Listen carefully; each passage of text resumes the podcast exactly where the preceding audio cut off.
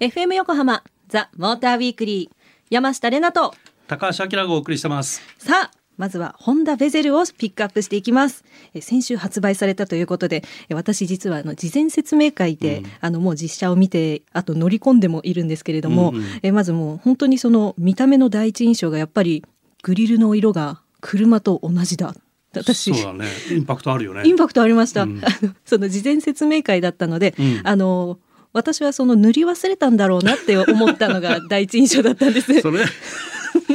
それないでしょう。ないですよね。はい、はい、じゃあそんな気になる新型ベゼルについて今夜はこの方をお迎えして伺っていきたいと思います。商品企画を担当した池田祐介さんです。池田さんよろしくお願いいたします。こんばんは、本田の池田です。よろしくお願いいたします。よろしくお願いいたします。え、先ほどあの塗り忘れたんじゃないかっていうことを言ってしまったんですけれど、もう新型ベゼルすごいデザインがガラリと変わった印象ですよね。はい、ありがとうございます。もちろん塗り忘れたわけではあのございません。はい、失礼しました。あの随分旧型から見るとインパクトのある顔になったと思うんですけど。そうですね、はい、はい、ありがとうございます。まず全体のシルエットとして、はい、やっぱりあの先代よりもタイヤサイズを大きくしたりして、うん、まあ、地上高の方も上げてるんですけど、うん、まあ、それによって SUV の力強さみたいなところをきちんと、あの表現をしつつも、やっぱり流行りのクーペスタイルみたいなところは、リアのところで、まあ、きちんと表現をして、結構まあパーソナルなあのスタイリングになってるかなというふうにあの感じております、はい、横から見るとこうウィンドウの大きさがかなりこう小さくてなんだ圧迫感みたいのはないのかなっていうのもちょっと気になったりはするんですけどどうなんですか？そうですね。あのもう実際に本当に鉱石にまずお乗りいただきたいぐらい鉱石を売りにしてるんですけど、うん、中の室内空間は先代よりもさらに広げているあの形になってますね今回。そうか膝回りでプラス35ミリとかってなってて、はい、ボディサイズはあの先代と同じなんですよね。そうですね。ありがとう。なんかマジックがありますよね。そこにはね。あの全く同じサイズになっているので。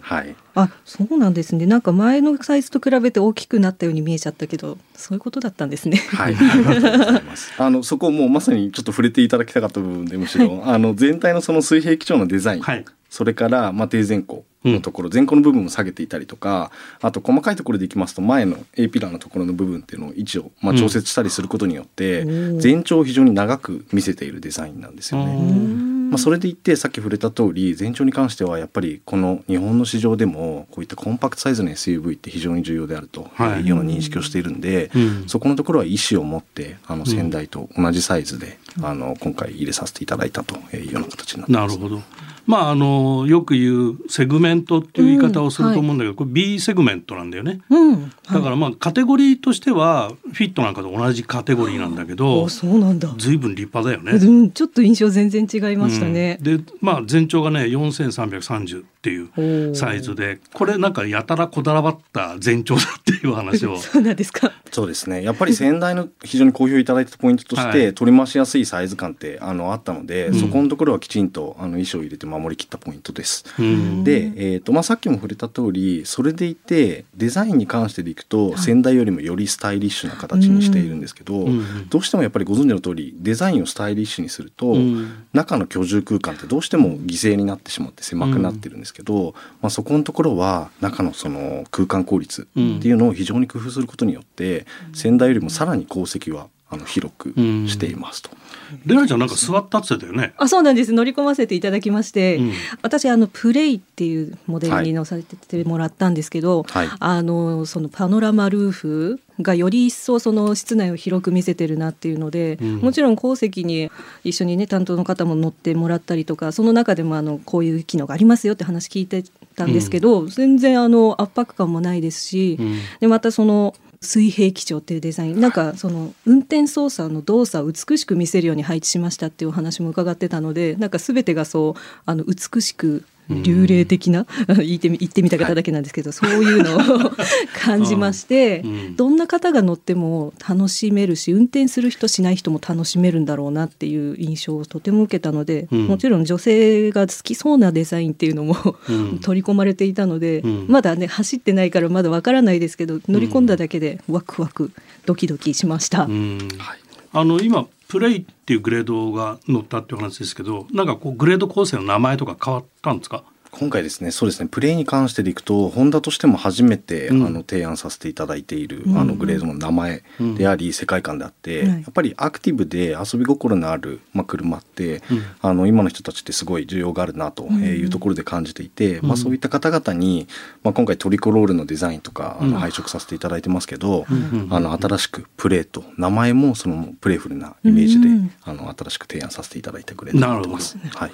でこれパワートレインはハイブリッドですか？そうですね。はい。あの今回ハイブリッドをメインとあのしたグレード展開になってるんですけど、うん、やっぱり先代のヴェゼルより、まあ、今回2モーター化してより進化しているのがハイブリッドであるというところになっていて、うん、ハイブリッドの方で、まあ、我々 e:HEV という形で2モーターのこのハイブリッドシステムを呼んでおりますが、うんはい、あのそこをまあ中心としたグレード体験になってます。あなるほど、あのヒエラルキーになってるんですかねそのトップグレード。それともフィットの時にヒエラルキーにはしないでそのライフスタイルにこう合わせていくグレード設定に変えたっていうお話がありましたよね。そうですね。あの今回もまあメインとしてはまあ従来の先代でもあったあのベースグレードは X、その上に Z というところで ZX でハイブリッドのグレードを構えているんですけども、はい、そこに加えて、まあ、少し横に置いたようなイメージで、あの遊び心のあるプレーというようなグレードをあの今回置かせていただいたという形なるほど。でガソリンはなしですか？ガソリンに関しては、えー、と G というグレードをまた別途あのモノグレードになるんですけどももちろんあの用意をさせていただいてそれは NA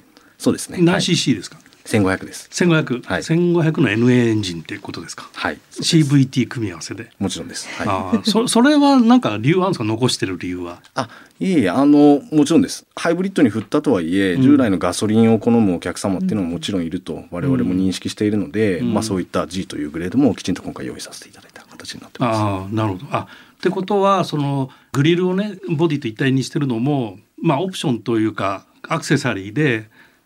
そのボディと同色にならないグリルを用意してるっていうのもそういう理由ですかね。そうですね。あの そこに関してもやっぱ今回結構グリルって特徴的かなって我々の方もあの、はい、新しい取り組みなので思っているんですけど、はい、従来のグリルが好きなお客様っていうのもいらっしゃると思うので、きちんと用品としてまあそういったあの従来のグリル、黒く塗ったグリルっていうのも用意させていただいている形になってます。なるほど。結局昔の方がいいよみたいな感覚の人も少なからず絶対いるだろうと。いらっしゃいますね。はい。そういうお客さんからそっぽ向かないようにしなきゃいけないし。そうですね。はい。でかといってこう先進性がないとやっぱり今の時代厳しいだろうからっていうことでね、はいそうです、ね、まあ見た目確かにあのグリルとねボディが同色っていうのを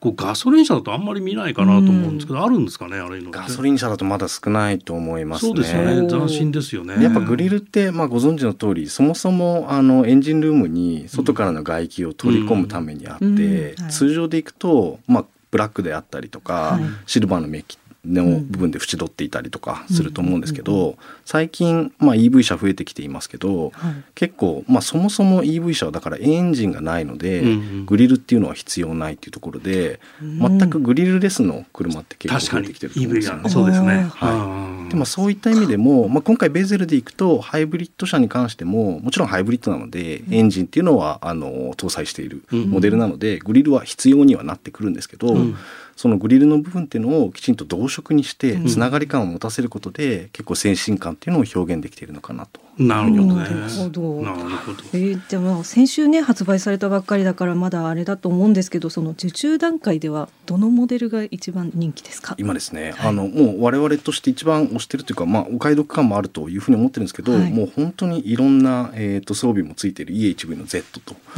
いうグレードが、まあ圧倒的にお買い得感もある、あのー、ものかなというふうに感じていて、うん、事前受注の段階でもまあ圧倒的にこのグレードが一番ご好評いただいている。おすすめは EHV Z。いいヘブっちゃいけないね。EHEV でございます。EHEVZ。Z。はい、なるほど、わかりました。はい。え、あと、そう、まだね、私たち、その、これから新型ベゼルに試乗させていただくんですけれども。もう、ここに注目して乗ってくれよっていうポイントはありますでしょうか？そうですね。あの、市場でいくと、やっぱり走りだと思うので、まあ、今回、先ほど申し上げた EHEV っていうのが作り出す電動感ある走り。特に走り出しの部分と低速の加速の部分っていうところが、本当に気持ちいいものだと思っているんで、そこのところをぜひご体感いただければなとあのいうふうに思っています。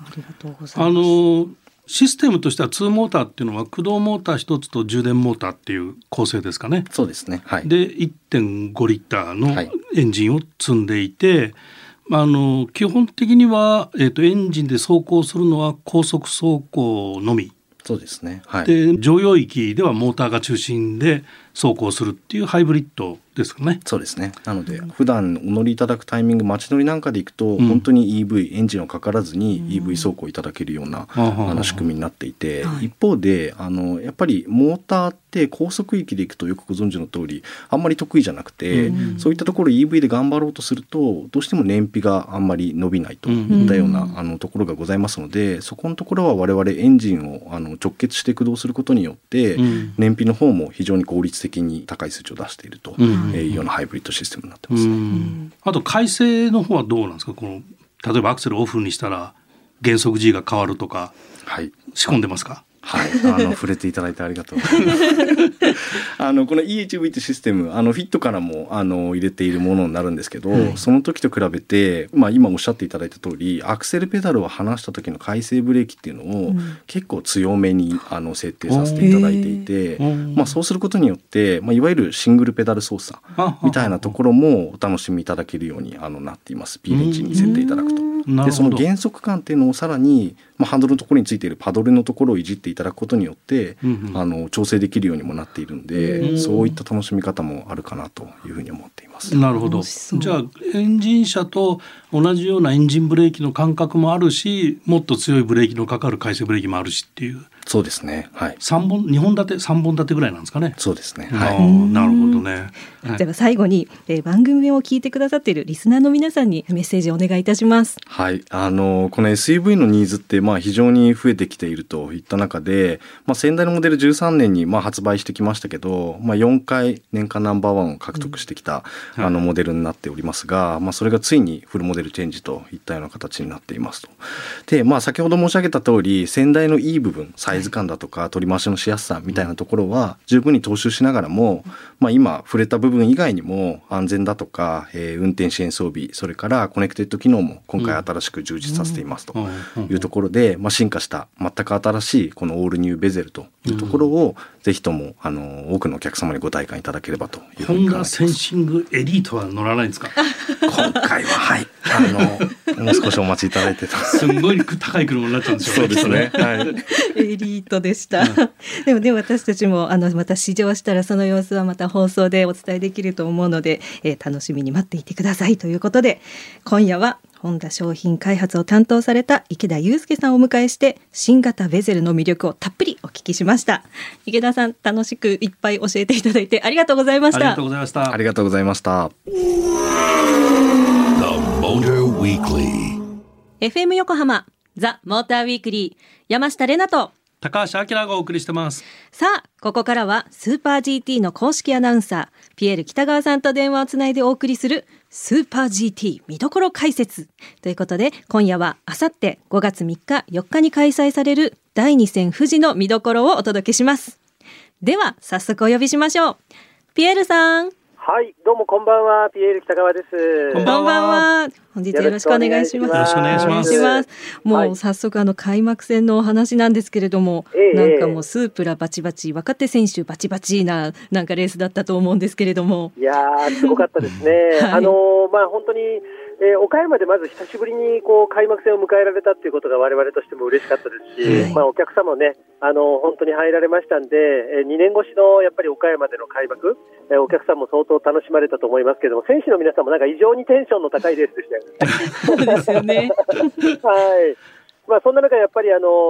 おっしゃられたように、スープラが非常に GT500 強かったなっていう週末でしたよね。うん、特にあの、まあスープラの中でね、うん、もうあそこまでこう接触をいとわないぐらいこうバチバチに、えー、若手がバトルをするっていうのは、うん、ちょっと近年まれに見る、うん、面白いレースだったかなという感じがしましてね、まあ、ライバルメーカー同士ならわかるんですけど、そうですね、まあ、本当に同じメーカーで、この1年の最初からそれをやるかっていう感じだったので、まあ、いろいろと皆さんがこうね、まあ、仲良くやろうじゃないの、まあ、シーズンみんなで盛り上げようよっていうよりは、一戦一戦がやっぱりね、もう落とせないかっていうのが、なんかそこからまざまざとこう見えた感じがしましたよね。特に山県がすごかったですね。そうですよね。すごかった。はい。はい。で、あの週明けのレースなんですけど、えっ、ー、と、はい、富士は500キロのレースですよね。そうなんです。久しぶりになりますよね、はい、コロナ禍の影響で、ちょっと昨年は変則的なスケジュールだったり、それから500キロレースがなくなったり、短いレースが多かったんですが、うん、まあ、久しぶりの500キロということで、まあ、富士らしく、うん、えー、長い時間をかけて、その500キロ長距離をどういうふうに各チーム組み立てていくのかっていうのは、かなり今回、うん、えー、見どころとしては面白いところでしょうかね。でまたこうスープラが強いのかっていうところと、うん、あとは GTR がちょっと調子悪そうなんですけど、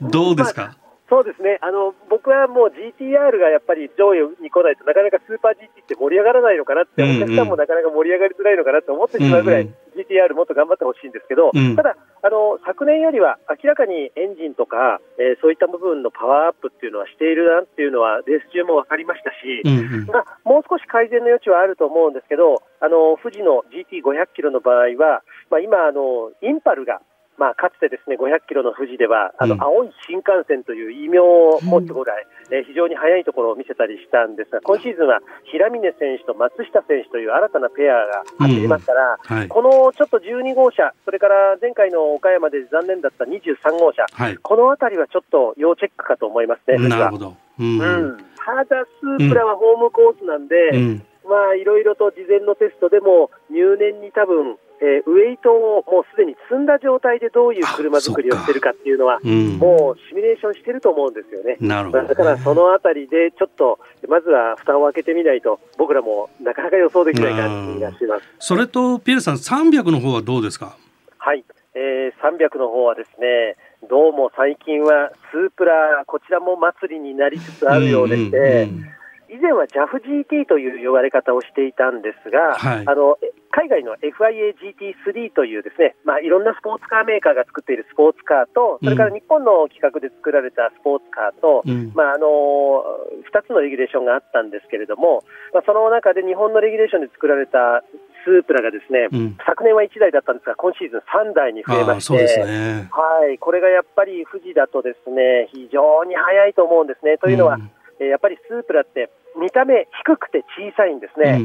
前から見ると低くて小さいって富士ではストレートが伸びるんですよ、そして燃費も結局それで良くなってしまう、しかもやっぱりダウンフォースっていう最近やっぱり空力の部分をよく考えて作ってある車なんで、タイヤの減り方もマイルドになってくるっていう意味ではやっぱり長い距離になるとスープラがちょっとやっぱり来るのかなっていう意味では、うん、まあ、あの岡山では残念でしたけども、はい、52号車の、はい、埼玉トヨペットあたりが今回はやはり来るのではないかなと。えー、そこにあとは FIA-GT3 のスーパーカーたちがどう挑むのかなっていうところかと思います、ね、なるほど。あと、うん、新型車投入しているスバルはどうなんですか？はい。スバルはですね、やはりあのまあ、テストのところでもいろいろと新しい試みをしている車でしたから、うん、ちょっとまだドライバーがですね、まあ、美味しいところというか、うんうん、そういったところをちょっとつかみづらかったところがあったようなんですけれども、どただ、タイヤの開発っていうのも非常にあの良くなってきていますし、うん、それから、まあ、今回、前回の岡山の実践を踏まえた上で、うん、まあ、やはりあの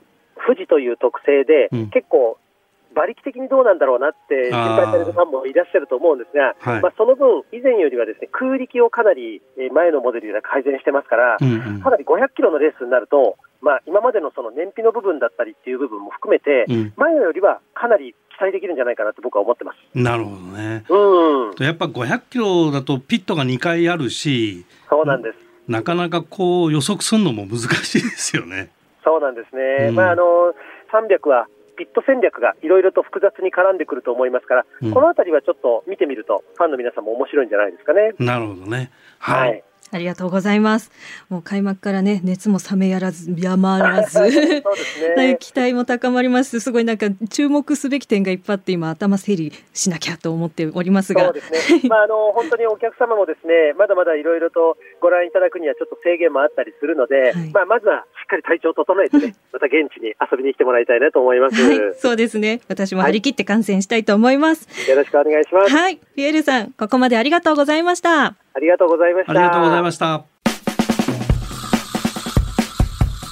ザ・モーターウィークリーエンディングのお時間となりました